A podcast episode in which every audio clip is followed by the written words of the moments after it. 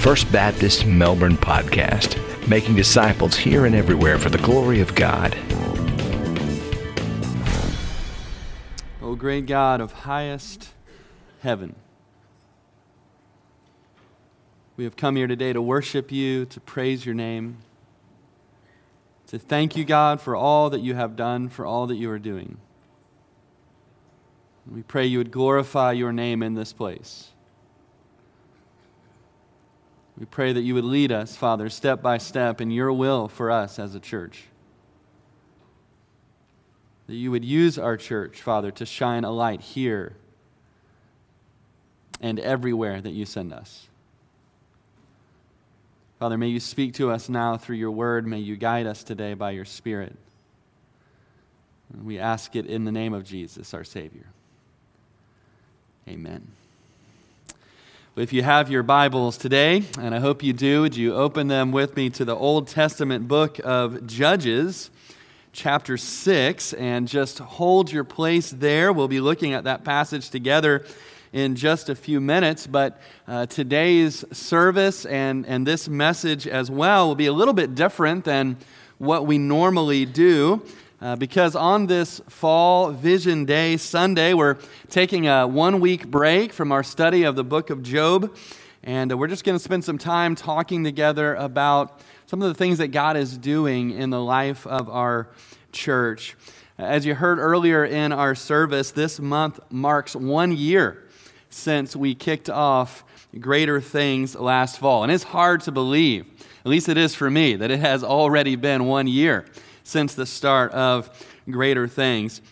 If you've been with us this last year, you know that this whole vision from greater things comes from what Jesus said in John chapter 14. I still see some of you wearing these blue wristbands that have this verse on it, John 14, 12. But listen to these words from Jesus. He said, Very truly, I tell you, whoever believes in me will do the works that I have been doing and they will do even greater things than these because I am going to the Father. It's amazing that because we live on this side of the cross, because we're able to point people to the finished work of Jesus Christ, to what he has done at the cross, what he has done as he rose from the dead from uh, that tomb, uh, that greater things can happen now because of that completed work of Christ. And so when you take what the Lord Jesus said there in John 14 and, and you combine it with what he said in Matthew 28 when he called us to go and to make disciples, uh, really this is what we shared with, with you, church family, last fall. We said we believe that God has called us to do greater things here and everywhere to make disciples for the glory of God. And there are really two clear parts of that statement that make up the two main aspects of this greater things vision. First off, we believe that God has called us to do greater things here to make disciples. Now, over the course of the last few years, especially, the Lord uh, has blessed our church. He has sent us more and more folks, more and more families, uh, more and more people of all ages.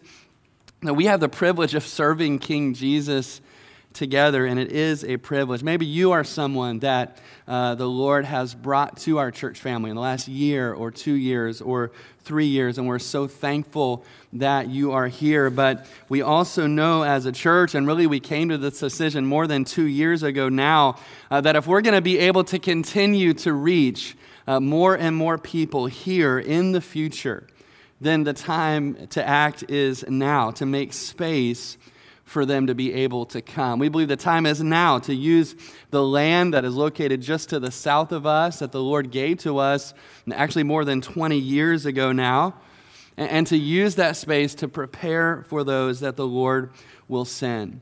Uh, some of you have seen this uh, before, but, uh, but this little diagram kind of shows some of the main elements of this proposed expansion of our facility. So, just to the south of us, uh, that red block that you see contains two things. It contains a new dedicated worship space that'll hold roughly double the, uh, the those that, that, can be held in this room here.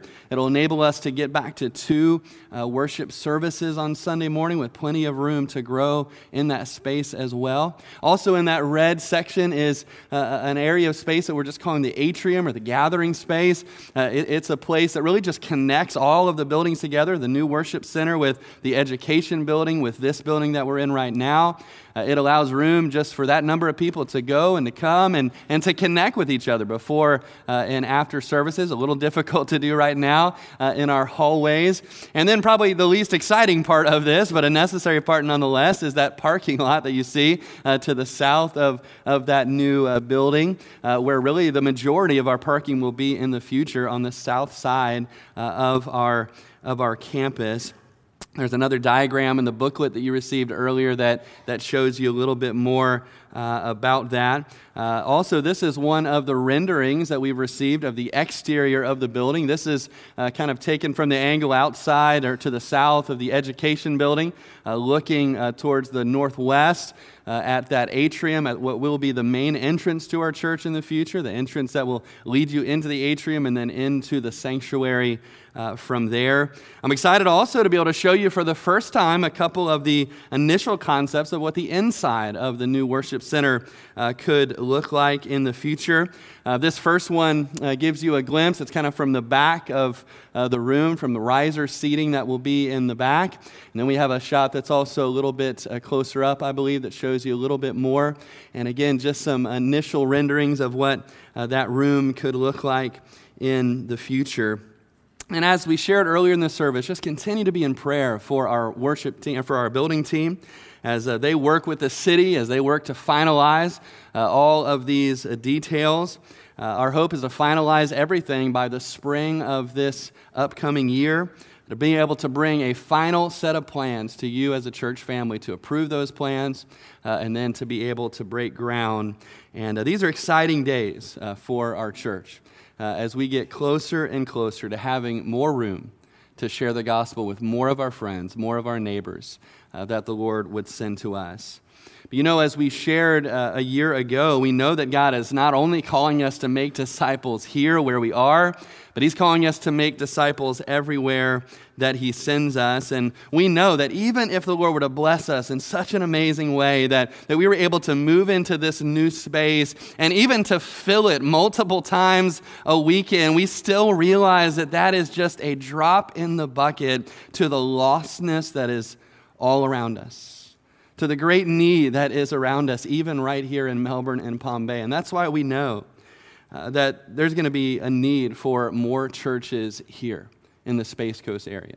There, there's a need for more churches all across our nation, especially in the major cities of our country. There's a need for more churches, even internationally, in some of the hard to reach places in this world. And we want, by God's grace, to be a part of that. We want to be a multiplying church, a church planting church. And that's why a year ago now we started our church planting pipeline to begin to train. Uh, pastors and ministry leaders and lay folks from our church who would say, I'm willing to be sent I'm willing to be a part of a new work. And some of you have been a part of that pipeline this past year. Uh, some of you are beginning your first year of training this year. And, and actually, there's still Still time to jump in as those groups are just beginning uh, this month in September. And so, if God would touch your heart and say, I want to be prepared, I don't know what the future holds, but, but I'm willing to pray about that. I'm willing to be equipped and trained, possibly to be sent as a part of a church planting team in the future, then just let us know about that, even in the next week or two.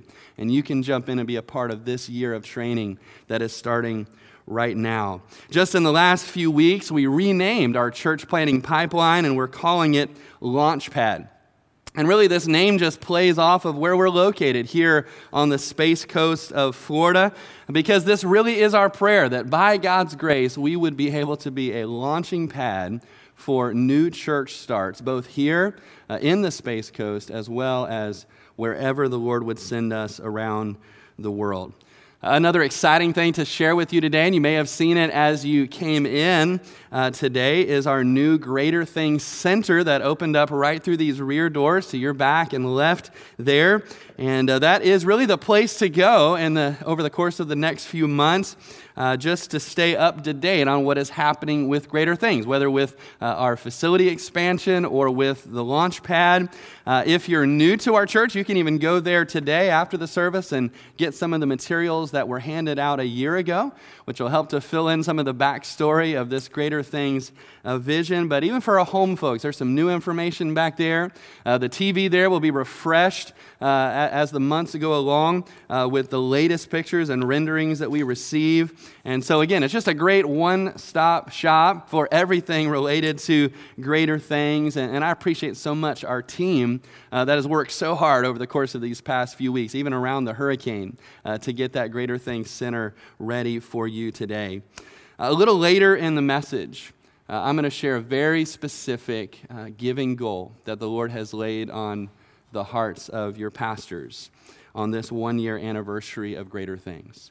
Uh, but before I even get to that, um, you know, I really believe that what the Lord cares about the most really isn't how the Greater Things campaign is going. It isn't really about how much has been given or even how much will be given. I think what the Lord cares about the most does not have to do with that because I believe, and I think you believe as well, that when the Lord wants something to happen, He will always cause it to happen. That the Lord always provides what is needed for the things that he sets out to do. And so, what I believe the Lord is most concerned about is not that. What he's most concerned about is our hearts. And whether our hearts are really where he wants our hearts to be. I believe he wants us to remember throughout this whole process that he is our great God and Savior, and that we cannot do any of this apart from him. And I think that's why God has led me today to share a story from the book of Judges of a man named Gideon. Now, Gideon's whole story takes up three chapters. It's found in Judges 6, 7, and 8. With the time we have today, we'll just be looking at a portion of his story. You know, the book of Judges is a book of cycles. If you've read the book of Judges before, you, you know that, that the people of God just go through the same cycle over and over again.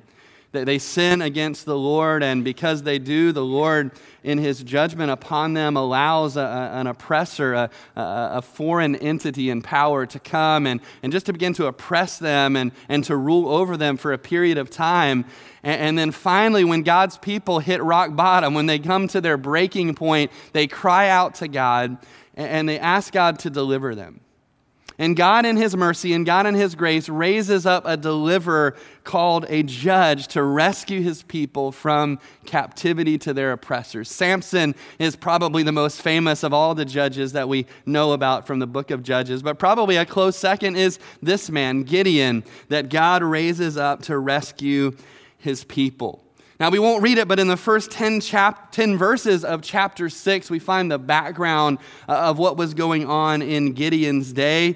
This time it was the Midianites who were oppressing God's people. They had been oppressing Israel for seven years by this point, and the oppression was actually pretty bad. It was more like a reign of terror. Because every year the Midianites would come in and they would just destroy the land and ravage the crops and make it difficult for God's people even to have anything to eat for that next year. In fact, it was so bad that verse 2 says that God's people were hiding out in caves and in strongholds in the mountains because they were so afraid of these Midianites who were oppressing them. And so this is what was going on when God shows up on Gideon's doorstep and calls him to be the next judge, the next deliverer of his people. Look at verse 11 with me. It says, Now the angel of the Lord came and sat under the terebinth tree, which was in Ophrah, which belonged to Joash the Abiezrite, while his son Gideon threshed wheat in the winepress in order to hide it from the Midianites. And the angel of the Lord appeared to him and said to him, The Lord is with you, you mighty man of valor. Gideon said to him, Oh, my Lord, if the Lord is with us, why then has all this happened to us? And where are all his miracles, which our fathers told us about, saying, Did not the Lord bring us up from Egypt? But now the Lord has forsaken us and delivered us into the hands of the Midianites. Then the Lord turned to him and said, Go in this might of yours, and you shall save Israel from the hand of the Midianites. Have I not sent you? So he said to him, Oh, my Lord, how can I save Israel? Indeed, my clan is the weakest in Manasseh, and I am the least in my father's house. And the Lord said to him, Surely I will be with you, and you shall defeat the Midianites as one man. And as we walk through this story today, and as we think about where we are as a church and all that is going on with greater things, there are several potential pitfalls that I believe the Lord would have us to be on our guard against. There are three areas specifically that I believe the Lord would want us to cry out to Him and to ask Him to save us, to ask Him to deliver us from these pitfalls. And here's, here's the first one we need to say to God, God, save us from our inadequacy. God, save us from our inadequacy. I don't think there's any question that Gideon looked like he was inadequate and felt like he was inadequate for, for what the Lord was calling him to do. In verse 1, notice that it's the angel of the Lord who appears to Gideon on this occasion. And there's different interpretations about who this angel of the Lord really was. Uh, but I believe that based on the fact that he receives Gideon's worship later in this chapter, really that tells us that this was not just an ordinary angel. Ordinary angels never allowed themselves to be worshiped, but always d- uh, directed that worship to go upwards to God. And so, really, I believe that the angel of the Lord here is none other than the Son of God, the eternal Son of God, who is making an appearance before his incarnation. In other words, this was Jesus, the eternal Son of God, before Bethlehem, showing up and talking to Gideon.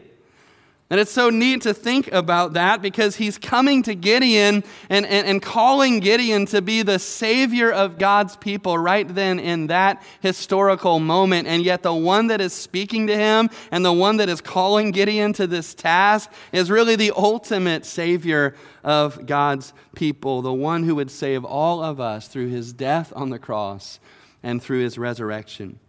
Verse 11, it says that when the Lord appeared to Gideon, Gideon was threshing wheat, and he was threshing wheat in an unusual place. He was doing it down in a wine press.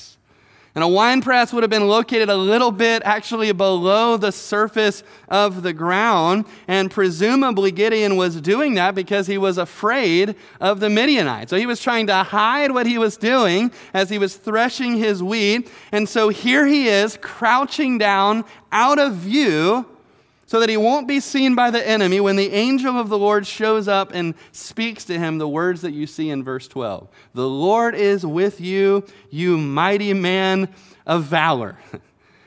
It's a little bit ironic, right? When you think about it, that here is God speaking to Gideon about his valor, and Gideon is so lacking in valor at this moment that he has to peek his head up out of a hole in the ground, even to hear what the angel of the Lord is saying to him. And Gideon's response isn't super fantastic either. As at first, what he expresses in verse 13 is how he feels like the Lord has just abandoned his people, even though it was the Lord who was coming to his people and was speaking with Gideon even at that very moment. But the Lord is undeterred by Gideon's comment, and in verse 14, he says to him, Go in this might of yours, and you shall save Israel from the hand of the Midianites. Have I not sent you? And so here is the call, right? This is God's man. Gideon is God's choice to deliver his people, but Gideon feels inadequate. Gideon does not feel up to the task that God is calling him to do, and that's why he responds the way he does in verse 15. He says, Oh, my Lord, how can I save Israel? Indeed, my clan is the weakest in Manasseh, and I am the least in my father's house. Now, he's using language that we don't normally use, a language of clans and of his family's house. And, and yet, basically, what he's saying is that he feels like he is pretty much the most insignificant person in all of Israel. He's saying, my, my clan that I'm a part of is the most insignificant clan in Israel. And, and, and then, even when it comes to my clan, even when it comes to my family, I'm basically the weakest, most insignificant part of my family. So he's saying, God, I'm essentially the last person in all of Israel that you should have chosen to do this job. There's just no getting around it. Gideon felt inadequate and insignificant to do this huge task. When it comes to what's in front of us with greater things, I don't know how we couldn't feel inadequate in the face of such a huge task. And we've been living with this number for a while now that there's 282,000 people within 10 miles of us, which means there's more than 200,000 people right around us who don't know Jesus Christ as their Savior. That's an overwhelming number when you think about the fact that God has called us to share the gospel with all of them with every man and every woman and every boy and every girl that He has placed right around our church. And, and, even when you kind of back up the vantage point and, and look at the broader context, the task doesn't get any smaller. When you look across our country, we've seen this statistic as well that 100 years ago, there was one Baptist church for every 6,828 people. And now that number is down to one church for every 430 people. When you look at that, what you see is that while the population in our nation is growing and even exploding, the number of churches, and I assure you it's no different for other denominations as well, the number of churches is less today per person by a long way than it was a hundred years ago. This is a huge task. And again, that's why we believe God has called us to do something about that. And so the goal that we've shared with you many times now is to plant one church per year starting in the year 21. And, and, you know, we have put that statistic or that goal up on the screen a number of times now. It doesn't get any less scary to me every time we put it up on the screen. Because that is a huge goal. That is a, a goal that should cause us to feel inadequate to feel like one man that God is calling to go up against the Midianites. How could we not feel inadequate in the face of a task like that? And yet, God wants to meet us, church, right at the point of our inadequacy. He wants us to remind, He wants to remind us, just like He reminded Gideon, that even though we are inadequate, He is more than adequate for whatever He has called us to do. You know, after Gideon said what he said about being the last person ever that God should have picked, did you notice that God doesn't actually correct that? Right? God doesn't actually say to Gideon, you know, really, Gideon, you're actually quite an important person. Actually, your clan is really not that bad, Gideon. It's, it's, actually pretty high up in my eye. He doesn't say any of that because the reality is what Gideon was saying is probably true. But how does God respond? God just takes all of that and moves it to the side because it doesn't matter. What God says is right there in verse 16. He said to him, Surely I will be with you, and you shall defeat the Midianites as one man. This is the same thing God said to Moses earlier when he expressed the same doubts about being able to rescue God's people. It's the same thing God would later say to Jeremiah I will be with you. And it's what God wants to say to us, church. He wants to say to us, First Baptist Melbourne, even though you are inadequate to do this, I will be with you.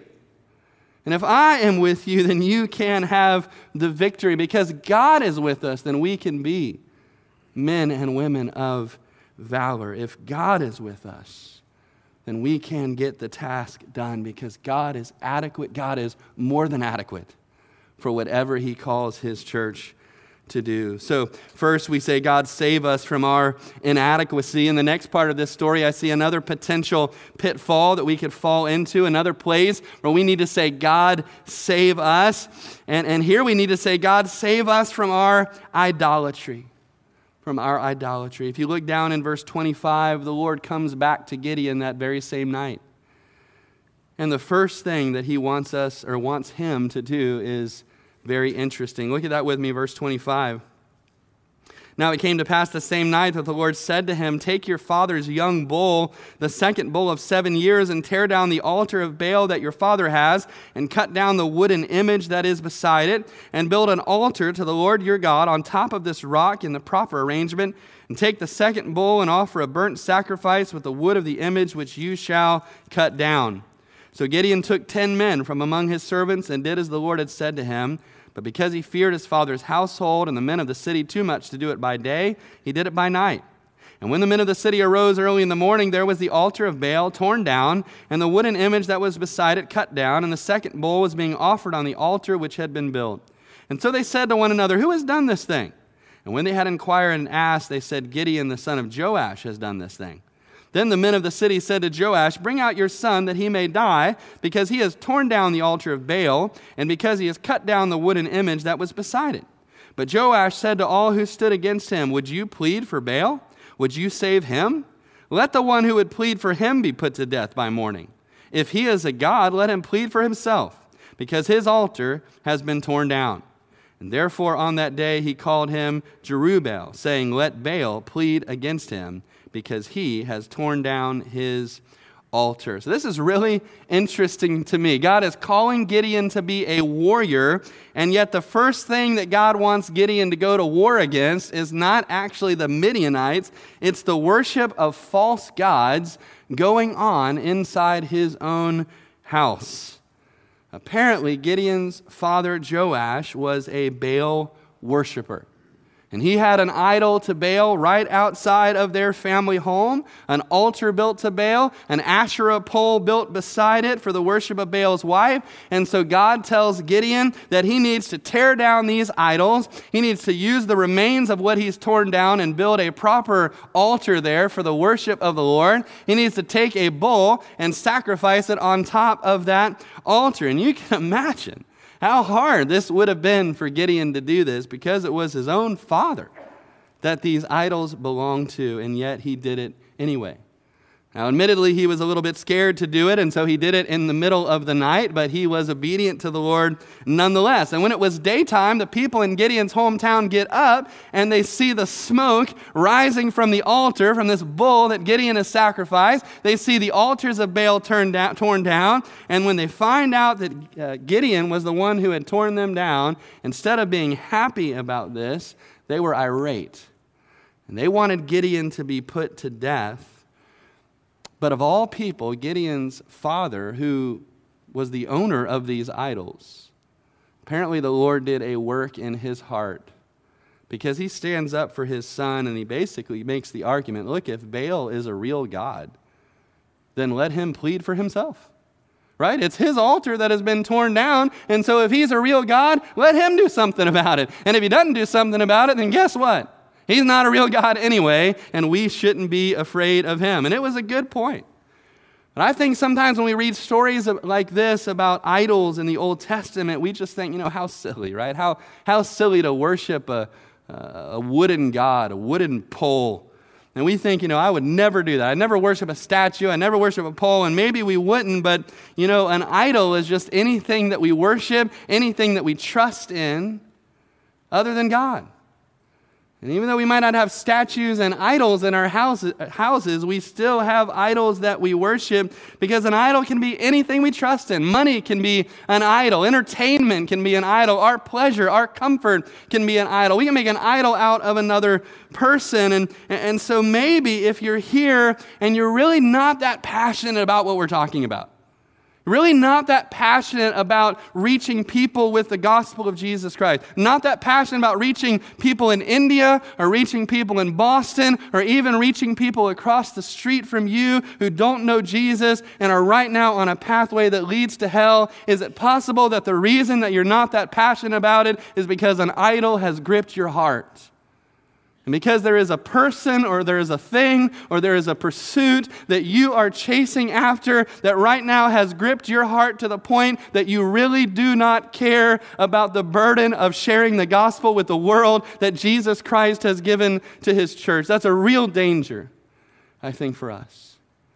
I think another danger for some of us, though, is a little bit different because, you know, another thing that can become an idol is even our own plans Right? Even our own church's plans for what we want to do for the Lord can subtly become an idol for us if we're not careful.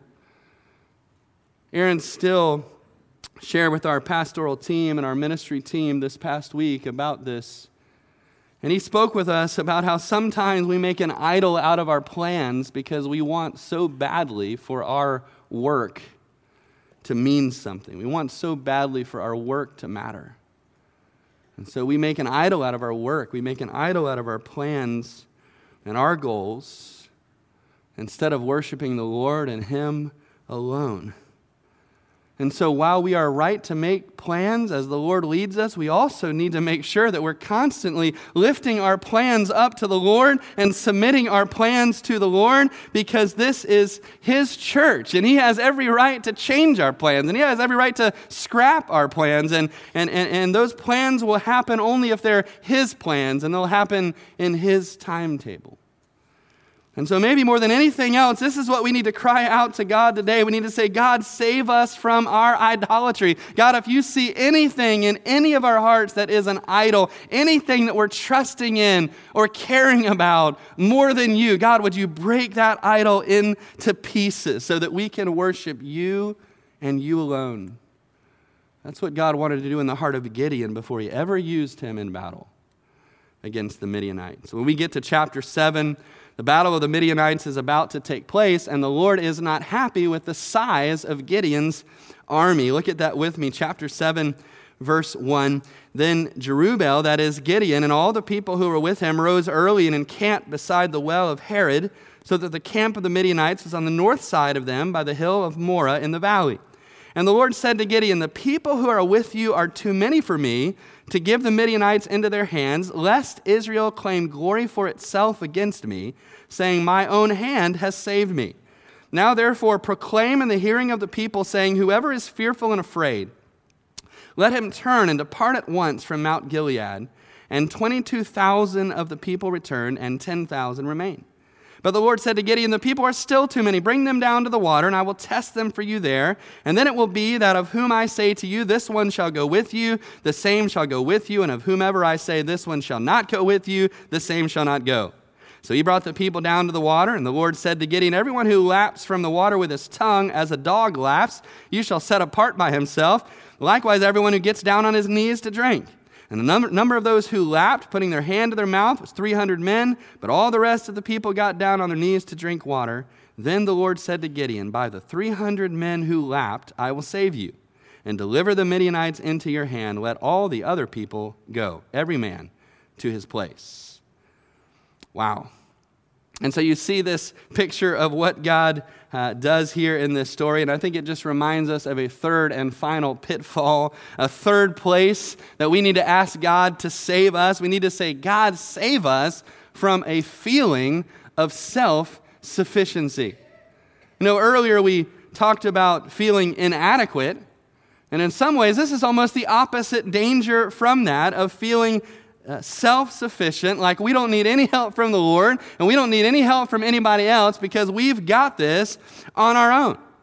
I think that's what God was trying to save Gideon from and his army from in this story. Earlier, when I said that God wasn't happy with the size of Gideon's army, it's not that he thought Gideon's army was too small, it's that he thought Gideon's army was too big. And so he told Gideon to shrink his army down smaller. That's not normally what you try to do when you're getting ready for a battle. Now, already, as it was, Gideon was outmanned.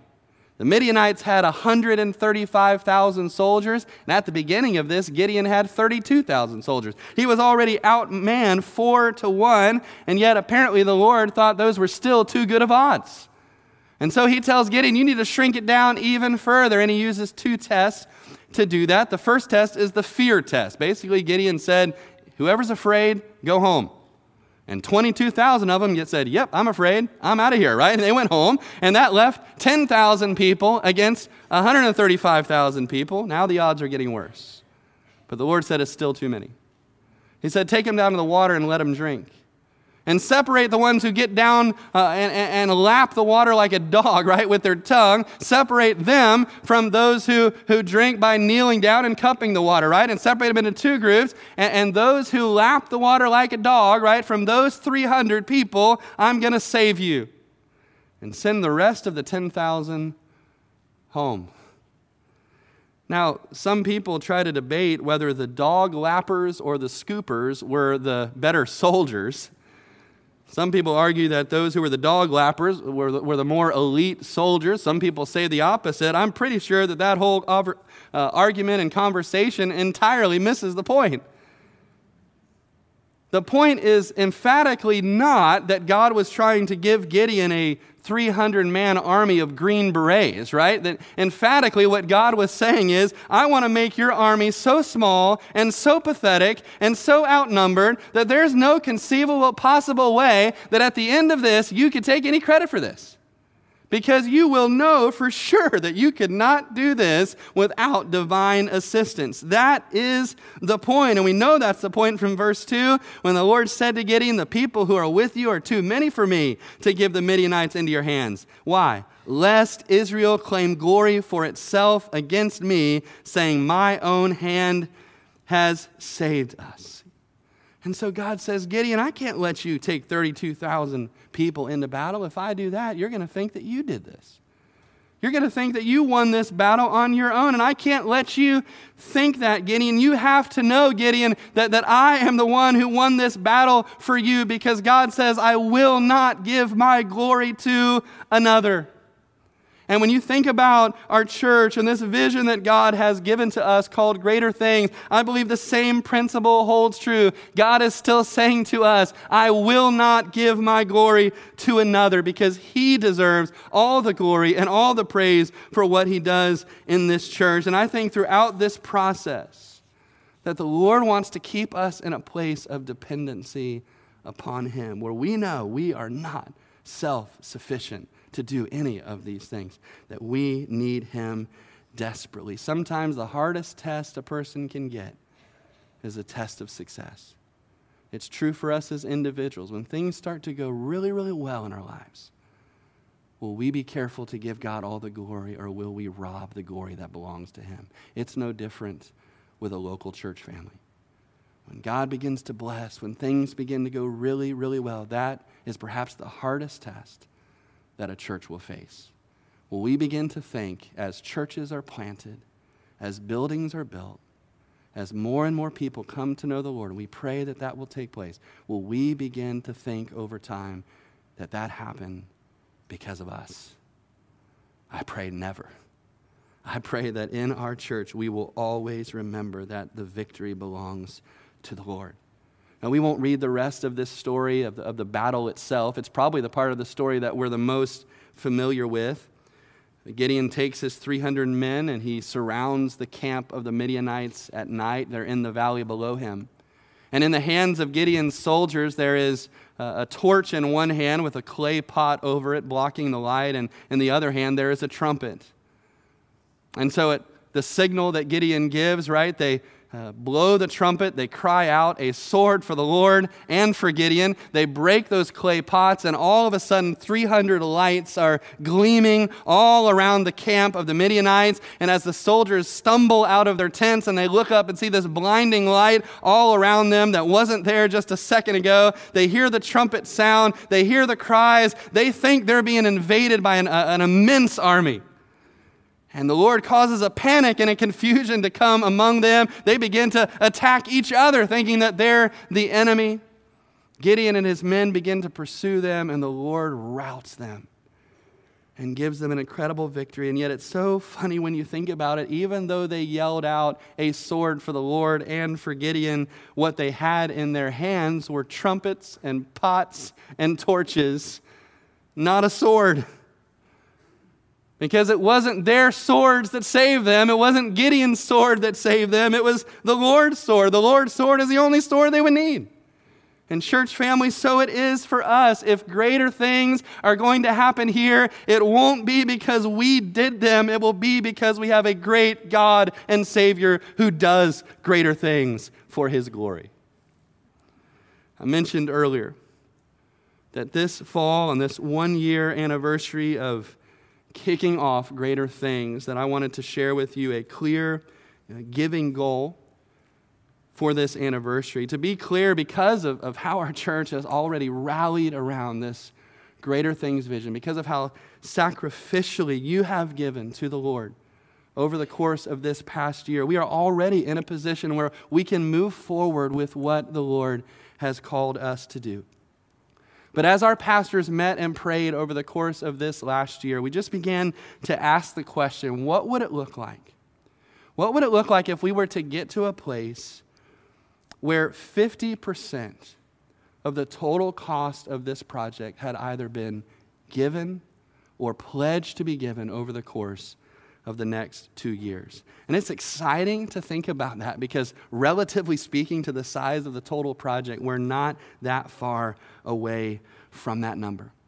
And you see that goal there on the last page of the folder that you were given earlier in this service. And we're just simply calling this goal our 50 50 goal. And you can see how the numbers break down there. I won't walk through all of that, but, but basically, we anticipate that less than a million dollars is what is needed to get us to that point of being at 50% of the total project. Remember that with all of our gifts to greater things, 90% of them goes to the facility expansion, and using the tithing principle, 10% of those gifts go to the church planting pipeline fund. And, and, and because of that, our giving goal to get to this point uh, of being at the 50 50 mark is $800,000.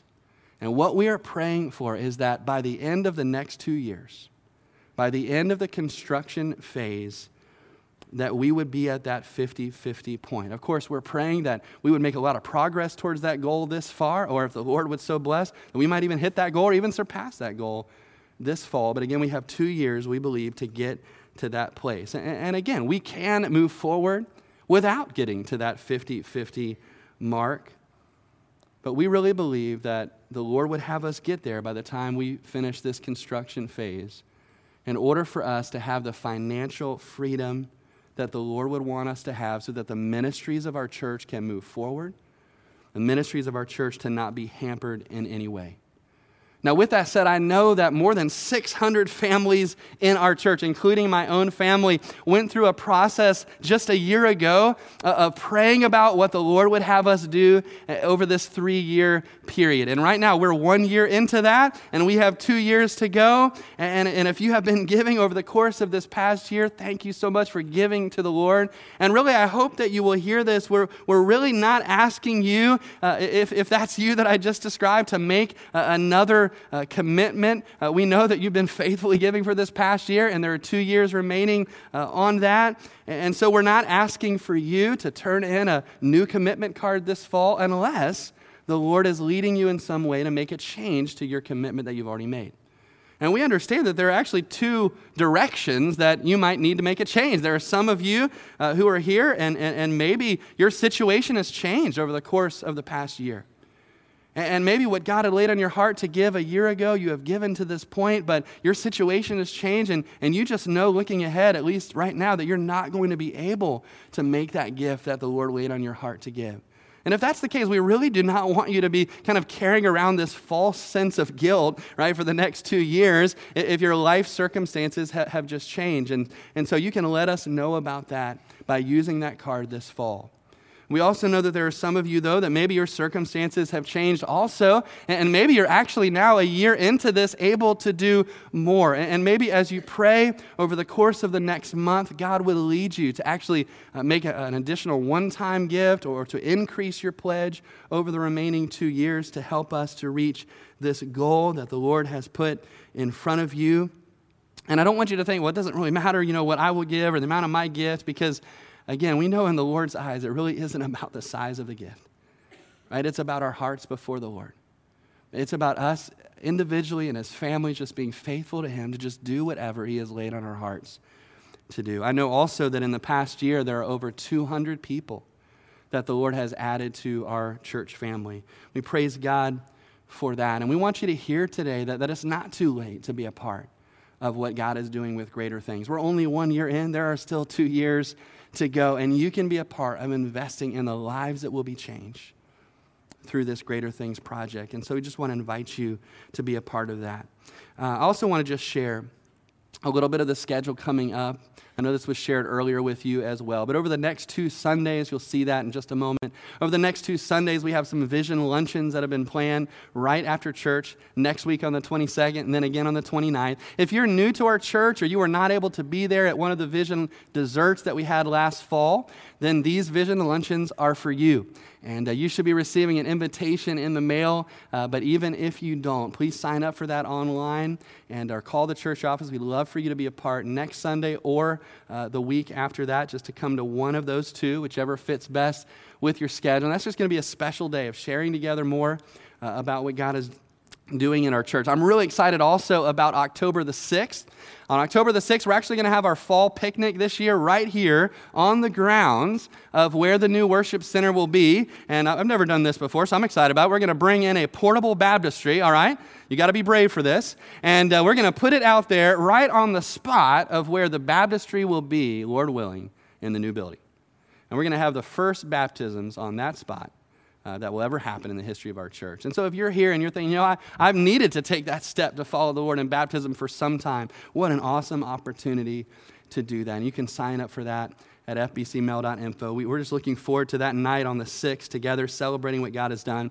And then October 13th is four Sundays away from today. Uh, that's an important date to remember. That's our commitment Sunday, and that's the day uh, for anyone here that the Lord leads you uh, to make a gift or to make a, a, pledge over the next two years of what the Lord would have you to do. Just want to ask you to turn that in on that day. Two weeks after that, we'll share with you the results of that. We'll celebrate what God has done. We'll talk more uh, about uh, some of the things coming up in the spring as we get closer and closer to breaking ground next year. Uh, and you know, through it all, even though at times we have to share uh, things like floor plans and numbers and things like that, my prayer is that we would never, ever forget what greater things is really all about. Ultimately, it is not about new buildings or even new churches being planted, it's about more people hearing the good news of Jesus Christ and what he has done for us. I'm thankful for those who gave years ago so that we could be here today to hear his good news and to see our families' lives impacted. And now we have an opportunity to give so that even generations to come will have a chance to hear his message and his word proclaimed. You know, last fall we had a morning where we just rearranged our whole schedule and we took the morning to, to pray at different places around the church. One of the places we prayed was right outside on the site of that new uh, worship center. And if you remember on that day, we took rocks and we wrote on those rocks the initials of people that each of us know that do not know Jesus. We began to pray for those people by name. Uh, we have taken those rocks and made them into a cross that is actually located in our war room, our prayer room, right across the hall. You can go and see that. And one day we hope to take those rocks and even to put them in the foundation of that new building, building right there at the altar, because this is what we're praying for. We're praying that lives would be changed for all of eternity. This is why we pray. And this is why we give. And this is why we go. So that the people whose names were written on those rocks and thousands more will have the chance to hear the message of Jesus Christ.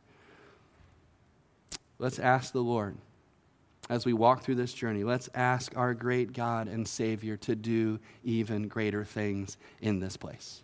And let's ask Him to do those things in His way, not in our way, in His way. Let's ask Him to do these things by His power. And let's ask Him to do these things for His glory. I want to ask you to stand, church family, and I just want us to sing and to proclaim at the end of this service what we believe that our great God and Savior is not finished with what He wants to do here in Melbourne, that He still has greater things to be done here. Let's sing it as loud as we can. Let's sing it to the Lord.